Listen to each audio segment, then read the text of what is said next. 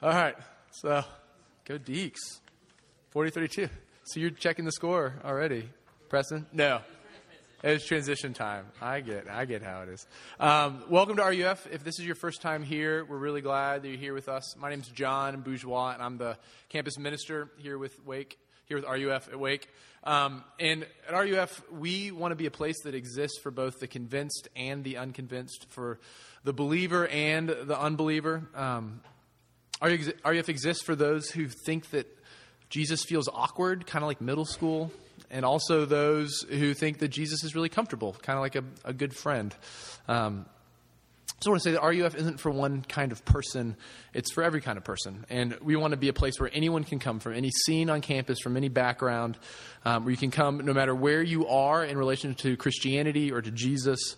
Um, and so, in other words, just to say, um, whoever you are, where you, wherever you come from, we're really glad you're here. And if this is your first time or you brought a friend with you this week, thanks. Um, we're really glad that you're here with us um, tonight. So, um, last week, I said that I thought we are getting 18 inches of snow, and I was wrong. Um, so sorry for the false prediction of 18 inches of snow. We got four inches of ice, and I was the most disappointed. Well, probably my son Leo was mo- more disappointed than I was, but um, still got some sledding in a little bit this weekend. Um, in the beginning of this week, I watched this little video called "Inside Out: The Outside Edition." Who here has who here has seen Inside Out? Okay, for those of you who haven't seen Inside Out, there's going to be some spoilers. I'm sorry. You need to go see the movie. Um, so the outside, so the movie, for those of you unfamiliar, Inside Out is the story of a little girl moving from Minnesota to San Francisco. But the story's told from inside her head, and there are four characters that kind of sit at the control panels of her life, and they're her emotions. So there's joy, and there's what's sadness's name? Is it sadness? Sadness, and there's anger, and Fear and disgust, is that what it is? Fear, so joy, sadness, fear, anger, and disgust. Five emotions. Thanks, guys. There's five. And so you, the, the drama of the movie is these emotions working it out. And so the majority of the movie actually takes place in this imaginary world of her emotions.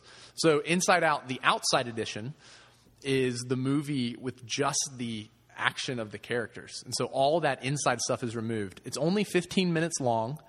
Um, it's tremendously sad, and it takes place over 48 hours. I didn't realize the movie only took place over 48 hours. And so, the if you're unfamiliar with the movie, it's the story of a girl. Um, I saw the movie and I still was unfamiliar with the plot line because so much of it's inside the head. So it's a girl whose family, dad gets a job in San Francisco. She's raised in Minnesota. They move cross country to San Francisco, and she just experiences this great loss, sort of the loss of growing up, of becoming a, a middle school age girl and the loss of her childhood, but also the loss of moving to a place and losing her friends. Um, and the um, there's a couple parts of dialogue in this that I found really fascinating. There's this one scene where the mother says to Riley, the girl, um, after the transition of the move, she says, "Thank you. In all this confusion, you've you've stayed our happy girl." And then there's this scene where she's pouting at the dinner table, and, the, and her dad yells at her. And she goes up to her room, and dad comes in, and he says, Come on, where's my happy girl? And then um, the big turning point in the movie, I'm really giving away if you haven't seen it. This, the, I feel like the, the time has elapsed, so it's okay. I can give the spoiler. Um, so she, she ends up running away from home. She steals her mom's credit card. She goes to the bus stop, buys a bus bus fare to Minnesota, and she's on the bus leaving San Francisco. She yells, Stop to the bus driver. She gets out. She runs home. She runs into her parents' arms crying.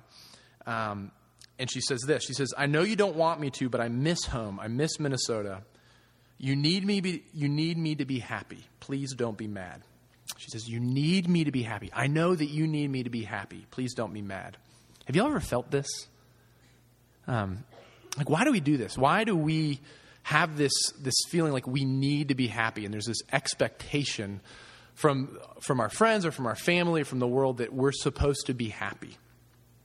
I think, I think what it is is that deep down we know that we're designed for joy. And when we experience sadness, we don't know what to do with it because that actually threatens our joy. Um, so tonight, I want us to, to think about these ideas and answer this question How do we make sense of our longing for joy in the midst of the sadness, like the real sadness of our lives? Um, and we're going to do this through reading Psalm 126. Um, we've been reading through uh, this, this section of Psalms called the Songs of Ascent together this semester. And this is printed on the backside of your bulletin. Um, so I'm going to read this. This is Psalm 126, a song of ascents. When the Lord restored the fortunes of Zion, we were like those who dream. Then our mouth was filled with laughter, and our tongue with shouts of joy. Then they said among the nations, The Lord has done great things for them. The Lord has done great things for us. We are glad. Restore our fortunes, O Lord, like streams in the Negev. Those who sow in tears shall reap with shouts of joy. He who goes out weeping, bearing the seed for sowing, shall come home with shouts of joy, bringing his sheaves with him. This is the word of the Lord. Thanks be to God. Please pray with me. Father, we thank you for tonight. Um, we thank you that you are with us by your Spirit, and we pray now that you would help us to um, understand your word, that you would speak to us, and um, Lord, that we would see Jesus in this. And we pray this in the name of the Father, and the Son, and the Holy Spirit. Amen. Um, so, my outline for tonight, which is on the back of the bulletin as well, is we're going to talk about the location of joy, the problem of sadness, and finally, the provision of joy. So, in an article written by a guy named Scott Thibodeau called Joy Has Fallen on Hard Times, he writes this. He says, Most of us who are adults have been around long enough to know that the American dream is just that it's a dream. It's a dream that has delivered momentary pleasure that doesn't last. Its lack of permanence seems to stem from the fact that the sharp needle of reality perpetually pops this dream with our lived frustrations and disappointments and hardships and longings and laments. Even the richest, most famous, and most powerful of us find lasting joy remarkably elusive. Mark Twain, in this, vo- in this vein, wrote Fame is a vapor, popularity is an accident, and the only earthly certainty is oblivion. And the result is that even though we long for joy, many of us don't believe that a joy filled life is possible. Um, Henri Nouwen, who is a Catholic priest, wrote that many people have more or less accepted life as a prison and are grateful for every occasion that creates the illusion of the opposite. I'll say that again. Many people have more or less accepted life as a prison and are grateful for every occasion that creates the illusion of the opposite. And this acceptance has led to a split in many of us. Um, so we offer the world this illusion. Our, our public face has the smile lines of joy, but privately, many of us are lonely and suffering. And we're perpetually distracting ourselves from our own plight. Maybe you know someone for whom this is true. Uh, maybe this is true for you. Um, the distance between the face that you present to the world and the private prison you secretly indwell has become so great that you don't believe they could ever reunite. And frankly, you spend so much time distracting yourself from this that you can't even begin to imagine what a reunion would look like, more or less what true joy would look like. And yet, we still know, right? We still have this uncanny sense that we're made for joy, that we're supposed to feel joy. So, so where is that joy located? In December, um, I went and saw the new Rocky movie in the theaters. Um, Creed. I love Rocky movies. Um, and uh, the mantra of that movie is if I'm going to get joy, I'm going to produce it. It's going to come from inside of me. So the movie follows the story um, of Adonis Creed, who's the son of Apollo Creed. If you're familiar with the Rocky uh, universe, Apollo Creed was Rocky's good friend. Um, and this he's the greatest boxer of all time and so adonis creed is, is working to produce his own joy. And this story is not unfamiliar to us right? Hollywood has gotten so good at telling us good stories and so we just jump from narrative to narrative getting brought inside of these stories and believing that we can then produce our own joy. I left that movie thinking seriously this is what i was thinking that i should join a boxing gym and that I know I won't be a world class boxer, but maybe I would have joy if I looked like that with my shirt off, at least, right? I don't look like that with my shirt off. Um, and I wish I could say that this is the only movie in which this has happened to me, but this happens every time I go to the movies. I don't know if this happens to y'all. Um, this is what I thought of the movies I've gone to in the past year. See if you can see what movies I've been to. All right, I will have joy if I join a marauding car gang in a post apocalyptic wasteland in order to save the world from a corrupt, paternalistic tyrant. I will have joy if I join a college a cappella group. I will have joy if I go to Mars, get left behind, survive on my own, and return to Earth and become a NASA professor. Um, right? I'm only sort of kidding about this because these are, these are all stories, and what we do with stories is we place ourselves inside of them. We do this with the movies, we do this with the American dream, we do this with all sorts of things, right? We, we put ourselves in the driver's seat and say, I will have joy if I do X. We do this all this all the time. And it's this insidious lie that if I'm going to experience joy, I've got to produce it. Um, the joy that I long for must come from inside of me. But real joy is not something that we manufacture. Real joy is a response to God doing great things for us. Look at verses 1 through 3 with me. Verse 1, the song is saying that there's something about when God acts in history, when he intervenes in our lives, that it is so good it's as if we were dreaming. Um, he says, we, we, were like those who dream. You know, pinch me, I'm dreaming. That sort of like, it's so good, it's if we're dreaming. Verse 2, in the response to God working, specifically the Lord restoring the fortunes of Zion, which means he's restoring the fortunes of his people. The response is a mouth filled with laughter and a tongue filled with shouts of joy. And then, verse 3 joy is a response to God doing great things for us. So, why were they so full of joy? What was the good news of joy that came to them from God? Well, the Bible tells us a story. And the story of the Bible is that God, Father, Son, and Holy Spirit existed in perfect joy before the beginning of time. And joy, simply put, joy is um, the response to being in God's presence. So, God, Father, Son, and Holy Spirit desired for this joy to expand and increase. And so God created the universe and He created everything in it. Um, we just sang this with Joyful, Joyful, we adore thee. All thy works of joy surround thee. Earth and heaven reflect thy rays. Stars and angels sing around thee, center of unbroken praise. Field and forest, vale and mountain, flowery meadow, flashing sea, singing bird and flowing fountain, call us to rejoice in thee. God created all things out of his joy, and at the pinnacle of his creation, he made us, humans, in his image. And he created us to be in his presence so that we might participate in his joy.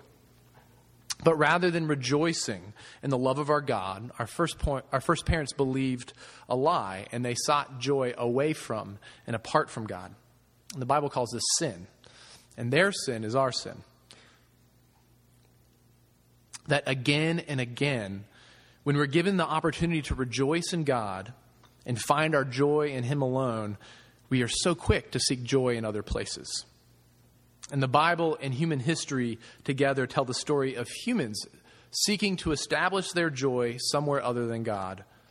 And then the Bible and human history tell of the disastrous effects of this. But the Bible also tells the story of God pursuing and chasing after his people that he might restore their joy in himself. That the God of the Bible is a God of restoration. And there are three places in the Bible that are littered with joy. Do you all know what these are? The first is the Psalms. Um, the Psalms, you see joy as this response to the salvation that is found in God alone. And that's the, that's the joy that we have in our Psalm, Psalm 126 tonight. Um, the second place that is littered with joy is Isaiah. Um, and the joy in Isaiah is a future joy, looking forward to the future promise of salvation that God is going to bring through his suffering servant. And the third place that is filled with joy is Jesus because it's in Jesus that God has accomplished this promise of salvation. And it's in Jesus that he has restored the fortunes of Zion. And we see this especially in his resurrection from the dead. Because the, the whole back end of the Bible just explodes with joy in response to Jesus' Jesus' resurrection from the dead.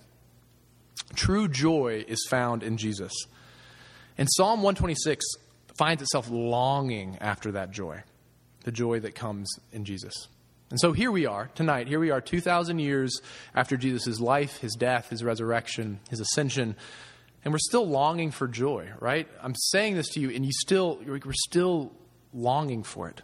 So why, why do we still experience sadness? Why do we still experience sadness? Implicit in this psalm is the problem of sadness. So, what is sadness? Sadness is caused by sin. My sin against God and others, Others sin against God and against me, and the effects of sin on the whole creation. We're sad and we grieve because we live in a broken and breaking world, and because things just aren't the way that they're supposed to be. And verse 4 through 6 in this psalm is a cry to God for him to do again what he has done in the past. Verse 1, God restored the fortunes of his people in the past. Verse 4, it's a plea for God to do it again. And implicit in this is that there's a period of time where there has been great sadness. And most of us in this room know sadness in some form or another. And if, if you don't think that you've experienced sadness, um, it might be because you're not letting yourself experience it. Some of you know my story, um, at least parts of my story. Uh, the fall of my senior year of college, I went to Tulane University. In the fall of my senior year of college, Hurricane Katrina hit. This is the fall of 2005. Um, and this totally flipped my life upside down. School shut down. Um, I went home to Virginia and I rolled in UVA for the semester. Um, and up until this point, I had lived a very privileged life. Um, the way I would have said it back then is I had a nice family, a nice house, nice, nice cars. The good had outweighed the bad, you know, at least on the surface.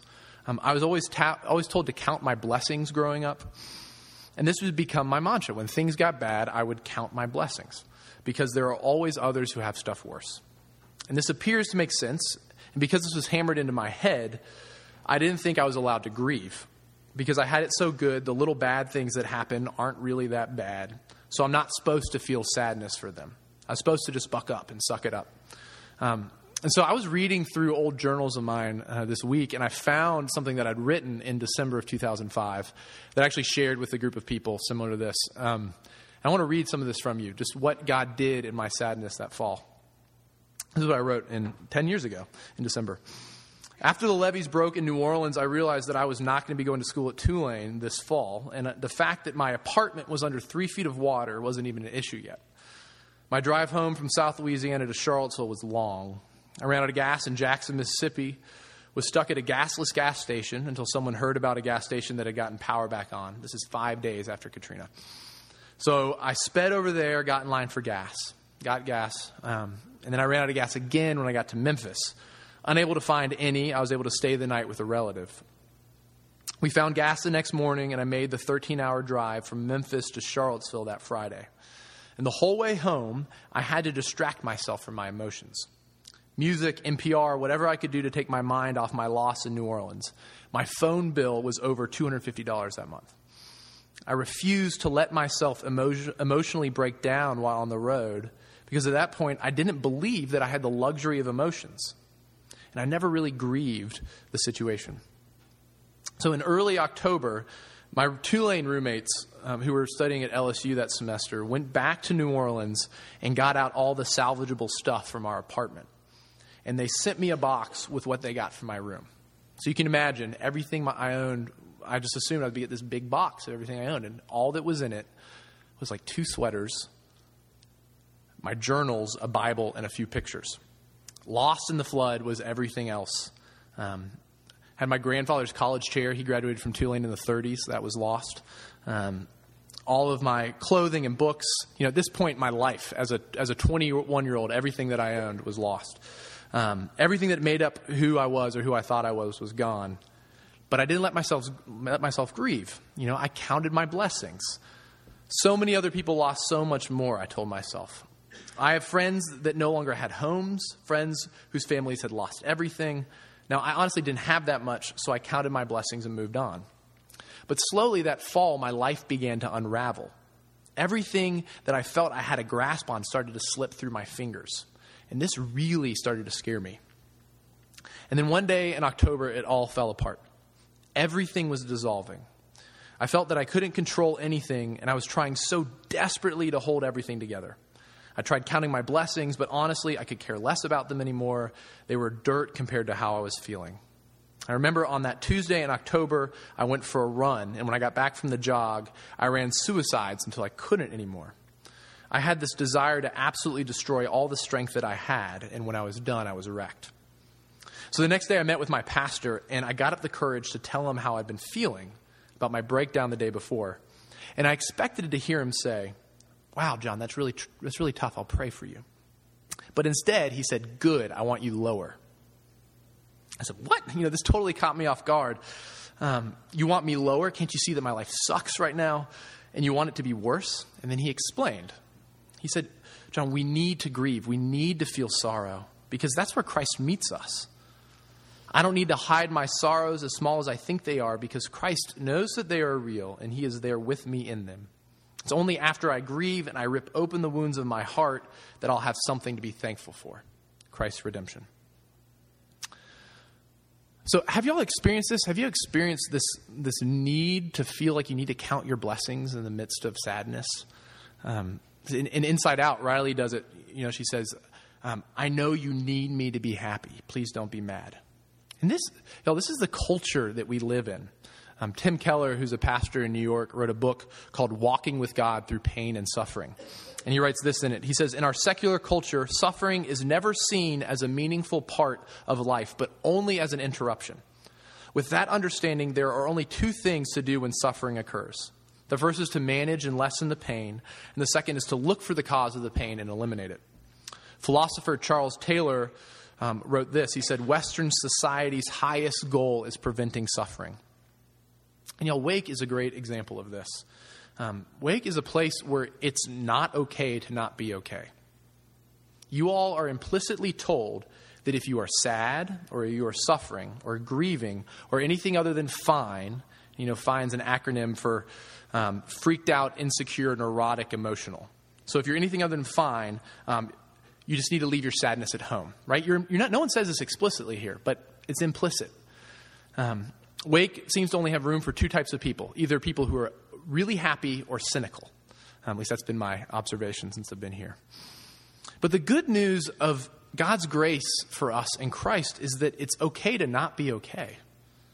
And we want that to be true of RUF. We want RUF to be a place where it's okay for you to not be okay. It's okay for me to not be okay um, for you to honestly unload the things that are weighing you down, the things that are leading you to cry out to God, restore our fortunes, whether that's a cry, that cry is a shout, or whether that cry is a whisper.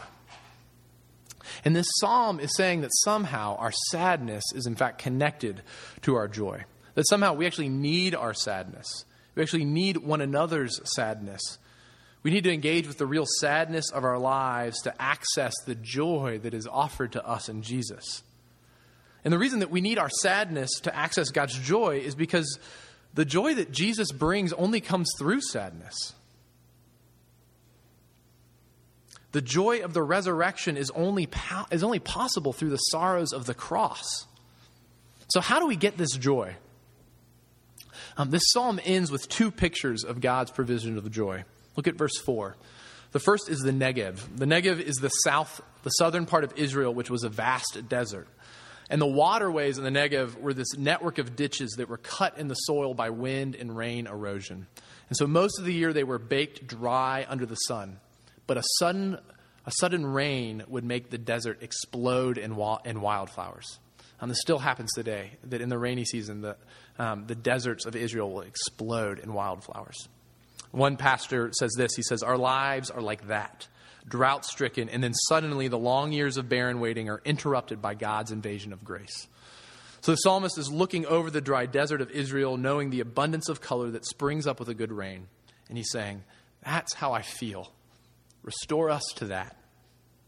The second picture is in verse 5 and 6. If you'll look at that with me, he says, Those who sow in tears shall reap with shouts of joy. and the image is a farmer going out to sow his, his seeds and, um, and he's weeping. Um, but then, with the harvest time, with the abundance of the crops coming in, he, he brings the crops in with joy. So, the question for us tonight is how do we sow our tears? How do we sow in tears? The simple, a simple answer for us is that we engage with our sadness. And this is really scary. Um, the reason we disengage from our sadness, uh, at least the reason I disengage from my sadness, is that I don't know what to do with it. Um, so we push it aside. Either you're like me in Hurricane Katrina and you keep telling yourself that your suffering isn't that bad and you just need to count your blessings, or you're terrified that if you engage with your sadness, the real sadness in your life, it will actually destroy you. And here's the good news of the gospel that Jesus cares deeply about your sadness. And when you submit your sadness to Him, it will not destroy you, but instead, He will transform it into joy. William Temple, who was a 20th century bishop in the Church of England, writes this. He says, It is not only that joy will take the place of sorrow, but that sorrow itself becomes the joy. The cross is not for Christians a stumbling block which the resurrection has removed. It is not a defeat of which the, which the effect has been canceled by a victory. Itself, it is itself the triumph. What was the devil's worst has become God's best. So let me ask you this just think about this. Um, what is the sadness that you are scared to give to Jesus? What is the sadness that you're scared to share with this community or with your friends um, here at Wick? What has happened to your family that drives you to tears? What have you done that you think is beyond the reach of God's forgiveness? Or what has been done to you that you think is beyond the reach of God's healing touch? Where in your life is God leading you to cry out, Restore our fortunes, O Lord? This phrase, restore our fortunes, occur, occurs twice in this passage, and it shows up all over the Old Testament. And everywhere but here, it is used um, in God's voice of, of celebrating either what God has done or God speaking and promising what he will do in the future. But here, it's a cry from God's people that he would keep his promises, that he would restore the fortunes of his people. And this is most explicit um, this idea of restoring the fortunes is most explicit in Jeremiah 33. I'm going to read this quickly for y'all. It's Jeremiah 33, 7 through 9. God says, I will restore the fortunes of Judah and the fortunes of Israel. I will cleanse them from all the guilt of their sin against me, and I will forgive all the guilt of their sin and rebellion against me. And they shall be to me a name of joy, a praise and a glory before all the nations of the earth, who shall hear of the good that I do for them. Did you hear that? God promises restoration. He promises cleansing. He promises forgiveness of sin. And he says that we will be the joy and glory to God before the world. This is verse 2 that um, the world will see our joy and give glory to God. So, question for y'all is if, if you call yourself a Christian, you must ask yourself this Do I have joy? And do my friends know that it comes from God? To say all this another way, um, God is so committed to your joy that he has bound it up in his own. Knowing that his children were lost in the sadness of their sin, God knew that the only way that you could have the joy of communion with him is if he bore the full weight and crushing destruction of your sin and sadness. And so we have the cross, where Jesus was crushed. The man of sorrows was oppressed and afflicted. On him God laid all of our sin, so that in the resurrection we might participate in the fullness of his joy. Hebrews 12 says it this way He says, Look to Jesus, the founder and perfecter of our faith, who for the joy set before him endured the cross, endured the cross, scorning its shame, and he sat down at the right hand of the throne of God. Look to Jesus, who has borne your sadness and your sin so that you might have his joy. Do you want this joy? Do you want this joy? Give him your sadness.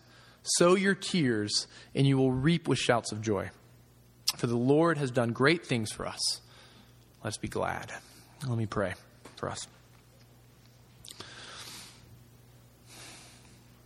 Father, we thank you that you are the God of all joy. And um, Lord, we confess that uh, we don't know what to do with the sadness of our lives, that we lack, um, we lack the tools to, um, to engage with sadness, to make sense of it. Lord, we thank you that in your gospel you have given us a clear lens to see this world, that Jesus, in your death and in your resurrection, you tie together both the saddest and most joyful events in human history.